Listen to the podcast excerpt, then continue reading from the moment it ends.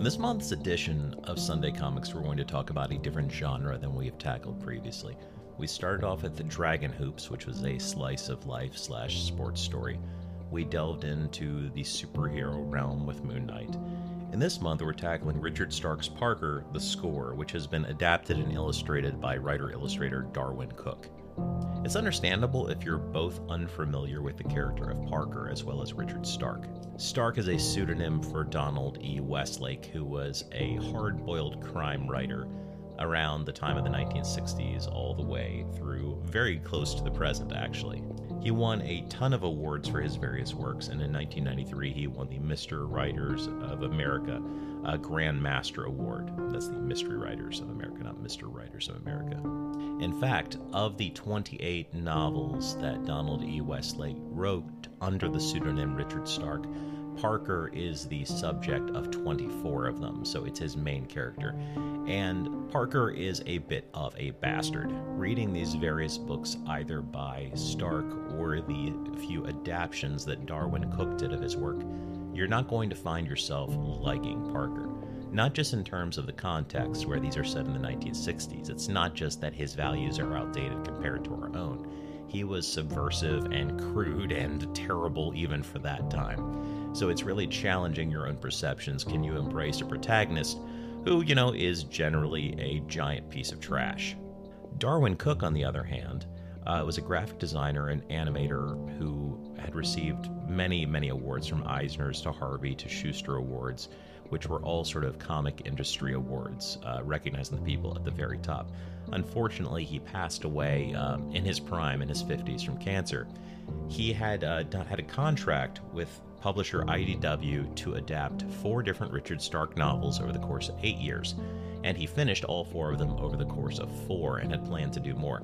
In fact, he also did a brief mini uh, in the middle called The Man with the Getaway Face.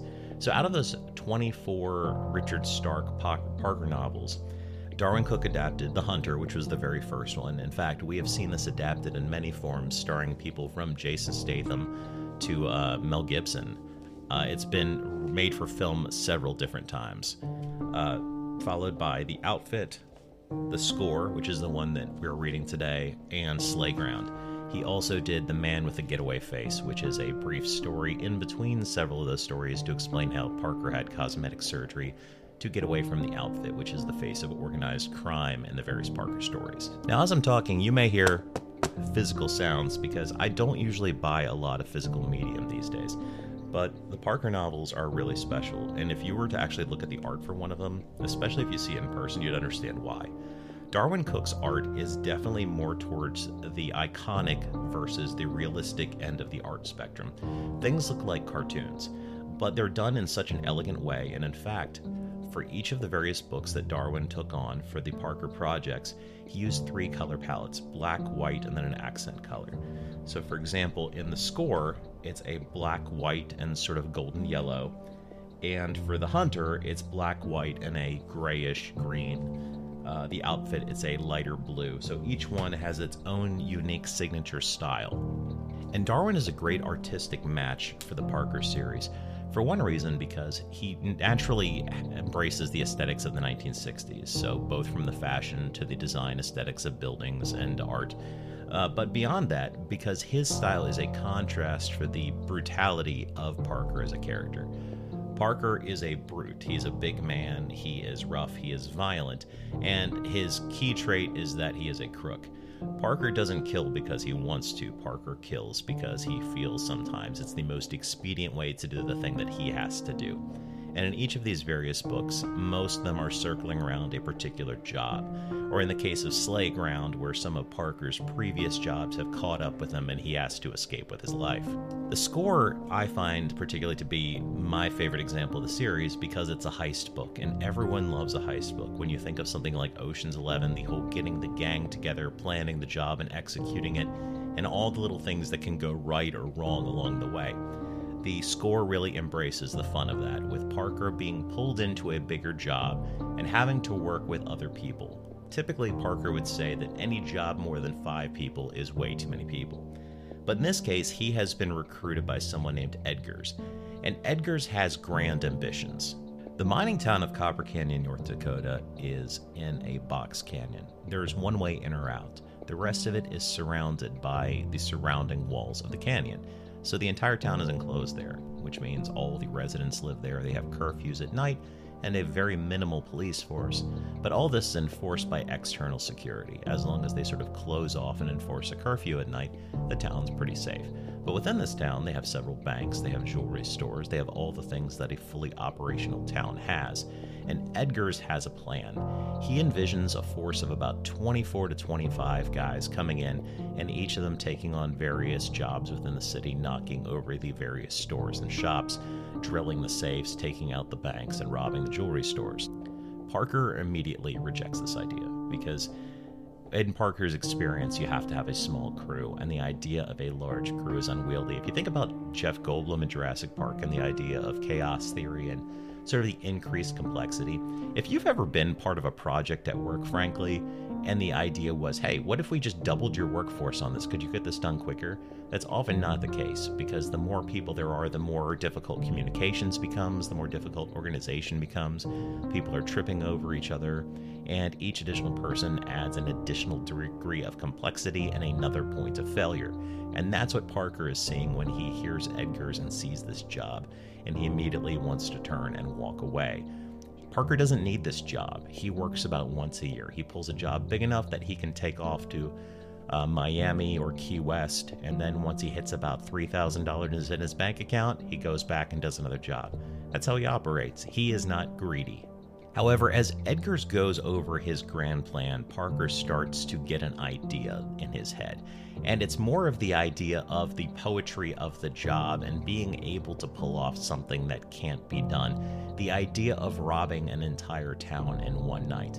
And he thinks about the idea that you would need 24 men, and as he discusses the various jobs that would need to be done someone to watch the gates, to provide external security, four men moving on this job, one stays, four men, three men moving on this next one, one stays, peeling off one at a time, roving security. He realizes they really only need about a dozen people on the ground total. And as he talks with the various men in attendance, like Grofield, who he has worked with in the past, who has a flair for uh, the theatrical, he realizes that this job might just be able to work.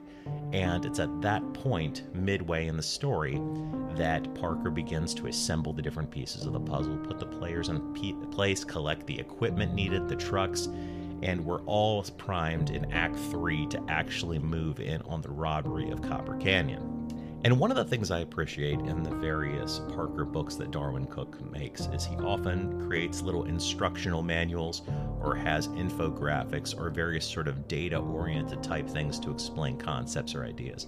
And one of the cases in this particular book that he uses is how Parker um, sort of takes control of the phone nervous center of the town. This is back when they had switchboards, so they actually have switchboard operators. So it's the middle of the night, and Parker and the other robbers roll in wearing their ski masks with their shotguns. And they uh, walk into the phone center with these ladies. And Parker, who is typically a very cold, calculating, gruff person that doesn't uh, emote very well, has a very different persona when dealing different people because he recognizes that within a job he needs to use his soft skills in various spots rather than always being a hammer. So in this case, Grofield is watching Parker as he works the room and describing first how he enters the room and terrifies everyone speechless to get everyone's attention.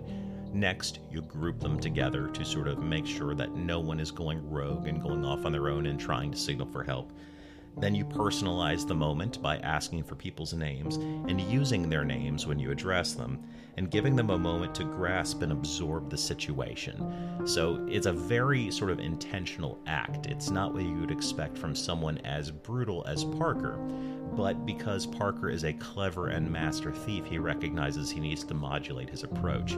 So if you were to encounter Parker on the streets as Grofield sees him, he imagines Parker's stern face being gruff and saying, Go to hell but on the job, Parker in the ski mask, which obviously looks even more frightening, says, I'm sorry, ladies. He personalizes this moment and softens the approach and explains how things are going to work and creates a level of comfort even as they're planning on robbing these people and tying them up, saying, I'm sorry for the inconvenience. This is only going to be a moment. Here's what we're going to do. One of you is going to stay on the radio. No one's going to hurt you, and moving on with the job.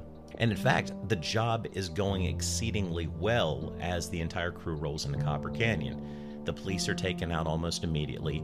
There are small wrinkles, like a high school boy who has stayed over at his girlfriend's house is trying to sneak home in the middle of the night and sees some guys in the bank.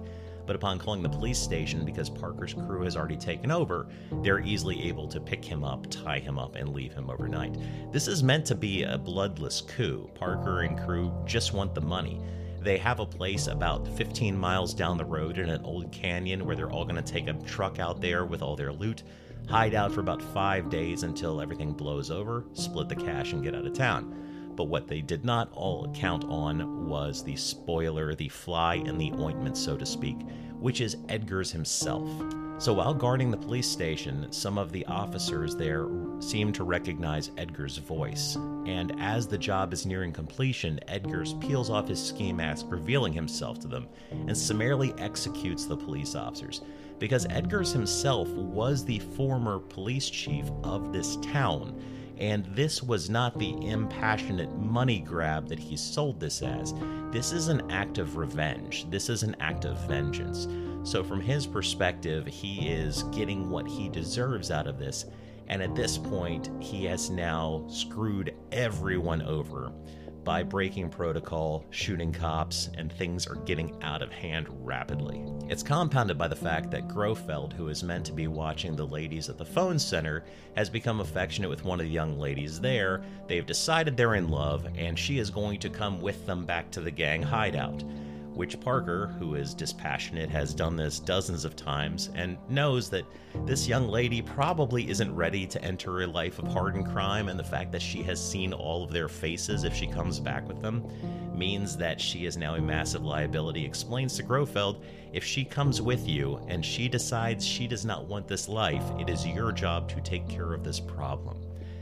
So the gang successfully escapes from the town with minimal bloodshed beyond Edgars himself blowing up, you know, and setting fire to a significant portion of the town. So while the town is smoldering, the crew makes their escape and gets to their hideout. Uh, more members of the crew slowly melt down over time in their hideout in the aftermath of what was supposed to be a in and out simple plan job. Everyone has had those kinds of projects, right? Where you had it scripted, you knew exactly what you're going to do, but that element of unexpected thing, the person that's acting out and not doing their part, the Edgars in the process, puts the kibosh in the whole thing. And that's what I love about these Parker stories. Like, Parker himself is despicable, but the world surrounding Parker is fascinating and it's really cool to just sort of get this hit of 1960s nostalgia. And uh, crime stories are fascinating because there doesn't have to be a good guy.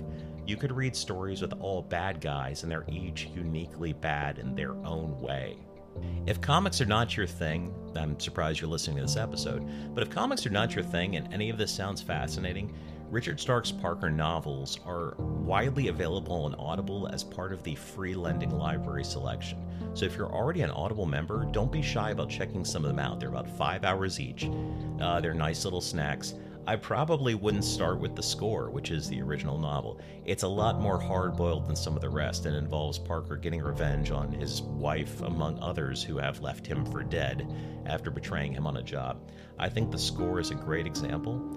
So I might just jump to something like that because, as like with James Bond things, many of these things are serialized to a degree. So you can kind of just take it as it is. But if you're a completionist, the score is where you'd want to start. And uh, honestly, the Mel Gibson movie from 1999 is not bad, although there's a Lee Marvin movie, which I've heard has won awards. So if you're uh, interested in digging in more to Richard Stark's uh, book history, I highly recommend it. If uh, crime stuff is fun and uh, it's a different uh, type of fiction than we get nowadays.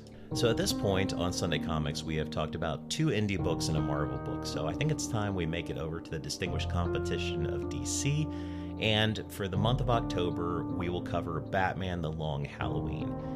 This book is a murder mystery that takes place over the course of an entire year, with every major holiday marking the murder of a character in the story. And in fact, this book in particular has been a heavy piece of source material for some of the most iconic Batman films that you've seen. So if you've enjoyed either Christopher Nolan's The Dark Knight or more recently Matt Reeves' The Batman, much of the background in the organized crime and police force that you've seen in Gotham City, as well as some of the more iconic visual scenes like the large pile of money being burned in a warehouse, all of those come straight from this story. Uh, it's a different art style than you'd expect for a Batman book. It's a lot more painterly, it's more abstract. It's by an artist named, named Tim Sale, who also recently passed away from cancer, unfortunately. Um, but it is one of the best Batman stories that I could recommend for someone that's interested in the character, but not interested in sort of following things month to month. It's self contained and it takes place one year into the history of Batman being a crime fighter on the job. So thanks for joining me for this month, and I will see you next month for Batman the Long Halloween.